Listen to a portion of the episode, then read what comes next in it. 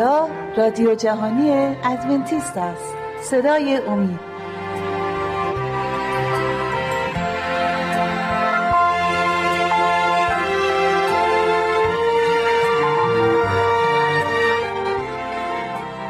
دوستان سلام. کوروش پارسا هستم. به اتفاق همکارم شهباز برنامه صدای امید رو تقدیم حضورتون می‌کنیم. سلام. شهباز در دو برنامه قبل در ارتباط با داوری صحبت کردیم به ویژه در برنامه قبلمون پرداختیم به داوری عیسی مسیح که همکنون در جریان هست در آسمان. خب گفتیم که عیسی مسیح در آسمان همکنون به داوری مشغوله. سوال من از شما این بود که از چه زمان این داوری شروع شده که به درستی و خیلی خوب توضیح دادی؟ تاریخچش رو برامون گفتی اشاره به اون روزها و تاریخهای نبوی کردی. به سال 1844 رسیدیم. سال 1844 برای یک کلیسای ادونتیست میشه گفت نقطه شروع این جنبش یا این کلیسا هست. خوشحال میشیم بیشتر در این مورد برای ما توضیح بدیم. 1844 همونجور که گفتیم در برنامه قبل برنامه قبل مهمه به خاطر اینکه در اون سال عیسی مسیح کار مهم داوری خودش رو شروع کرد در آسمان و می‌دونیم که هنوز اون کار به اتهام نرسید هنوز تمام نشده. یه شاید ما نمی‌دونیم که شاید یه سال دیگه دو سال دیگه ولی ولی می‌دونیم که وقتی که عیسی مسیح کارش به پایان برسه دیگه آخر دنیاست. تموم میشه و میاد که پاداش خودش رو میاره. و ایماندارا رو به سوی آسمان می‌بره. ولی اون تاریخ مهمه برای کلیسای ادونتیست های روز هفتم به خاطر اینکه این این واقعیتی که مربوط به 1844 هست که در انجیل نام برشه که 2300 ساله که در دانیال 8 و 9 ما دربارش می‌خونیم یک واقعی که ادونتیست های قبل از 1844 به این پی بردن و فکر کردن که ای به خودشون گفتن داد بیدار ما داریم به آخر دنیا می‌رسیم. اون موقع در در 1800 و تقریبا 1827 28 29 در اون موقع یه آقای بود به نام ویلیام میلر که این ایشون به این واقعیت پی برد و داشت انجیل رو میخون و دید که داره نمیشه که 2300 سال بعد فهم می‌کرد که زمین خدا میاد که زمین رو تغییر کنه, بکنه, بکنه. اونجا معنای اصلی اون کلمه که اونجا در که میگه که میشه معبد خدا فهم کرد اون معبد فهم کرد زمینه فکر کرد که پس آخر دنیا داره میاد. بعد جمعندی زد و رفت حساب کرد و 2300 سال فهمید که 2300 سال فهمید که چه سالی شروع میشه که 457 بعد از قبل از مسیح. بعد اینجوری حساب کرد و من گفت 2300 سال میشه اکتبر 22 1843 یک سال اشتباه کرد. چرا؟ چون اون نمی‌دونست که سال صفر هم باید صفر رو به حساب نبرده بله. بنابراین 1843 اومد و رفت و دیدن مسیح نیامد و ناراحت شدن به یک نامیدی بزرگ بله. رسیدن بعد هزار بعد خیلی از اونایی که ایمان آورده بودن به خاطر که نامید شده بودن پشتشون رو کردن به این به این ایماندارا و به خدا و کفر گفتن و گفتن این چیه دین نیست و شما رو گول زدین و اینا. ولی اشتباه اشتباه از انسان بود ولی خدا اجازه داده بود اشتباه بکنن. چون خواست چیکار بکنه؟ داشت امتحانشون می‌کرد. بعد رفتن دوباره خوندن و تحقیق کردن و یکی اومد گفتش که ما سال صفر رو حساب نکردیم. همه خوشحال شدن. پس سال دیگه است. اکتبر اکتبر 22844 اکتبر 22844 اومد و رفت. عیسی مسیح نیامده بود. درست بود سالش. ولی اتفاقی می‌خواست بیفته رو اینا اشتباه کرده بودن. اونجا هم ناامید شدن و یه تعداد بسیار زیادی هم گذاشتن برگشتن و گفتن این چیه ما رو گول زدین و اینا. اون تعدادی که موندن ایماندار واقعی بودن با دعا و با روزه و با خیلی سختی و اینا با مشکلات زیادی برخورد کردن که دعا کردن و خداوند ما رو کمک بکن که اصلا خداوند به یک ایماندار رویایی داد بهش نشون دادش که منظور خدا از تمیز معبد اونی که در آسمانه نه زمین بله. خداوند داره گناه های ایماندارا رو پاک می‌سازه داوری می‌کنه و داره داوری رو تمام ساکنان رو زمینه از شروع تاریخ زمین تا آخری که مسیح برمیگرده ما رو برای به آسمان. آیه های هستش در مکاشفه که اگه لطف کنی بکنی بله. مربوط به همین این تاریخچه میشه. مکاشفه ده. فصل ده.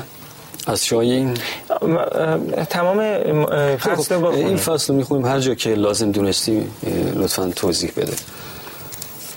و دیدم از آیه یک من قرائت می‌کنم و دیدم فرشته زورآور دیگری را که از آسمان نازل می شود که ابری در بر دارد و قوس قزحی بر سرش و چهرش مثل آفتاب و پایهایش مثل ستونهای آتش و در دست خود کتابچه گشوده دارد و پای راست خود را بر دریا و پای چپ خود را بر زمین.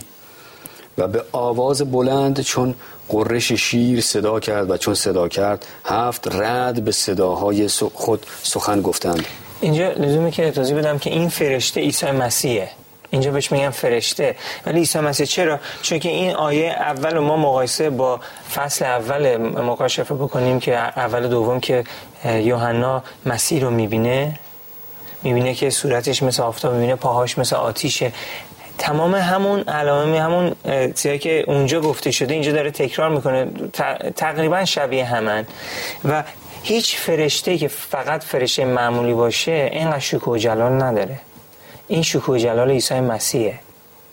این عیسی مسیح فرشته همون انجیله. انجیلی که قول داده شده به ما همون پیام خوبی که از آسمان آمده حالا شما ادامه بدید. بله.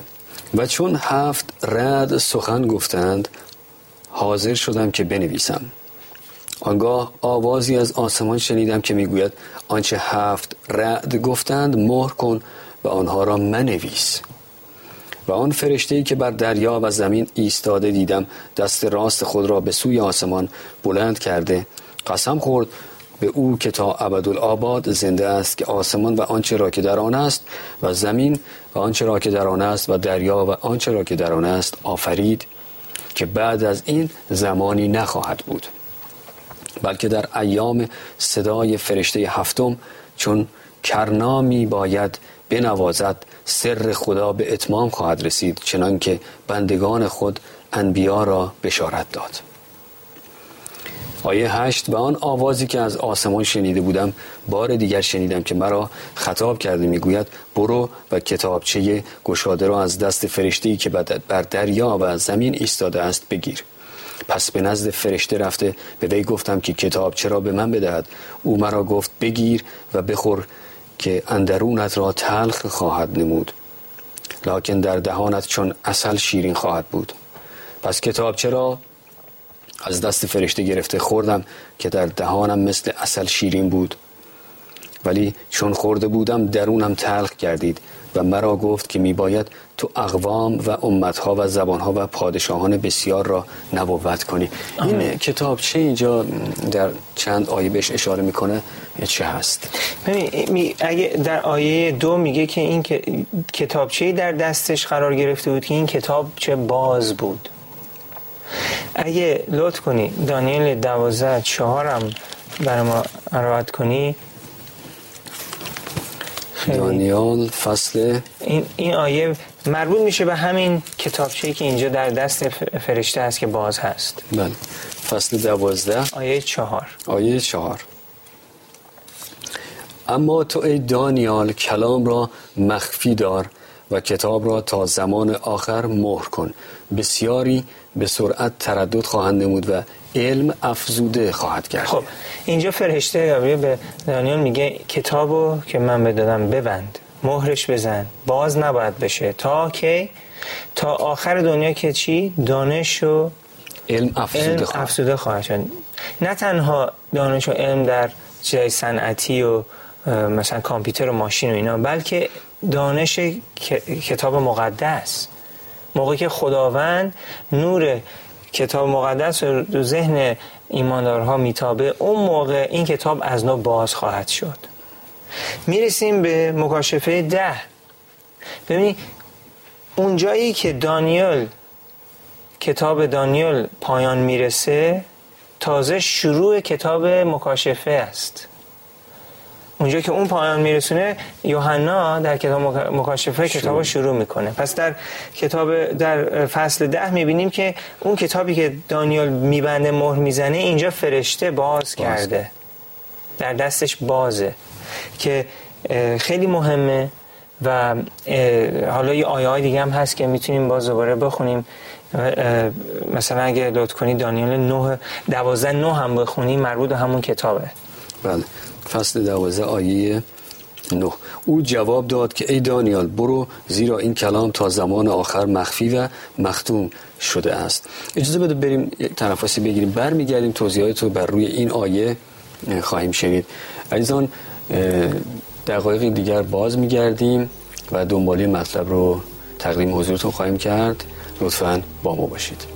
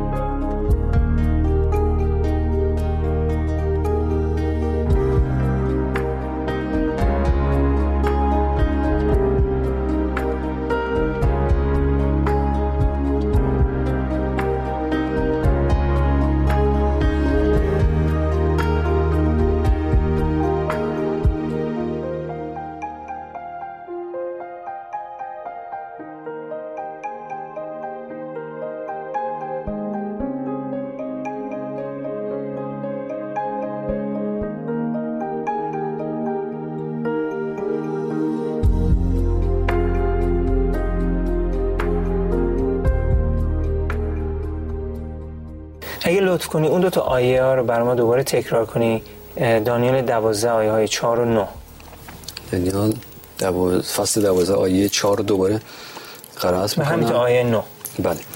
اما تو ای آیه چهار. اما تو ای دانیال کلام را مخفی دار و کتاب را تا زمان آخر مهر کن. بسیاری به سرعت تردد خواهند نمود و علم افزوده خواهد گردید آیه نو او جواب داد که ای دانیال برو زیرا این کلام تا زمان آخر مخفی و مختوم شده است. پس تا زمان آخر.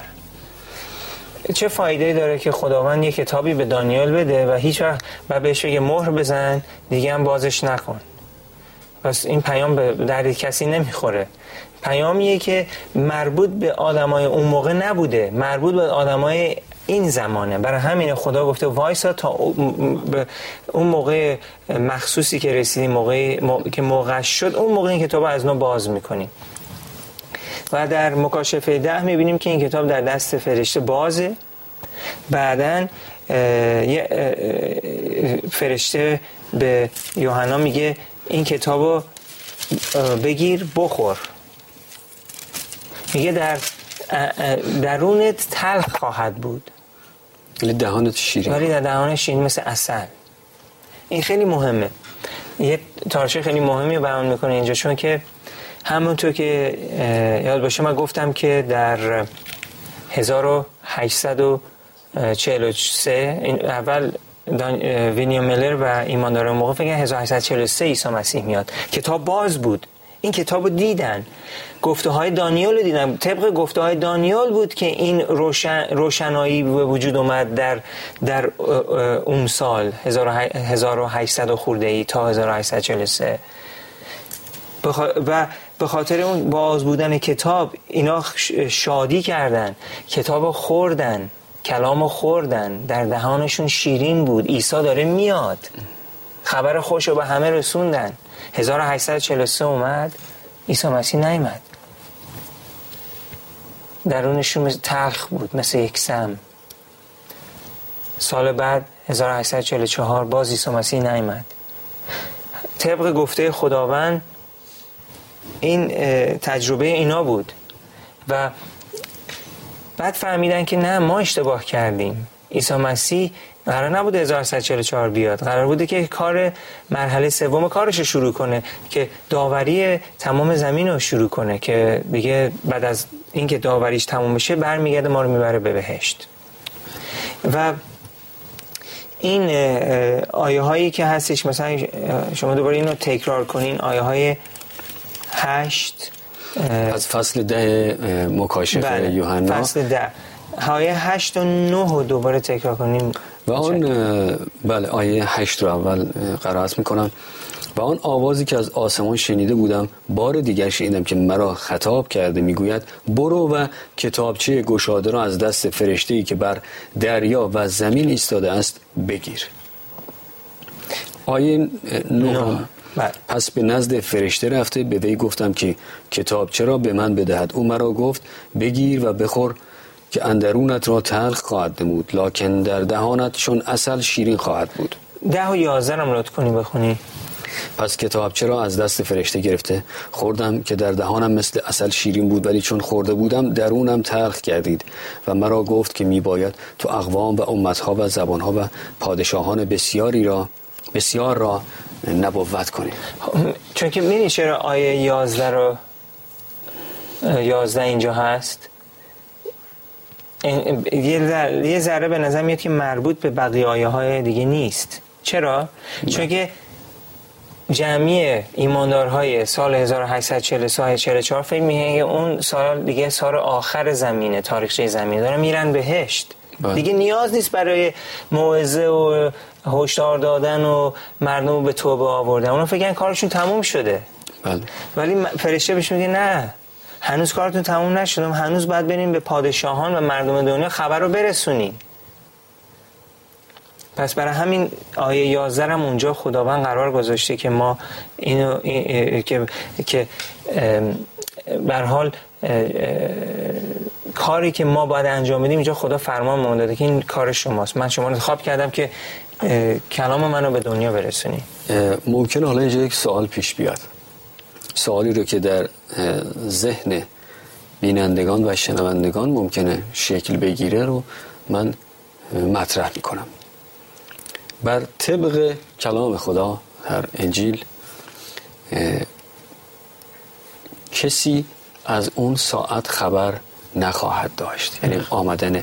چطور می‌تونستن اینا دوچار اشتباه بشن؟ این سوء تفاهم چرا باید به وجود می اومد خب درسته که اینها نبوت ها رو به درستی خونده بودن. ولی آیا آقای میلر نمی‌دونست که کسی از اون روز مطلع نخواهد شد آمدن پسر انسان یا اون مسیح؟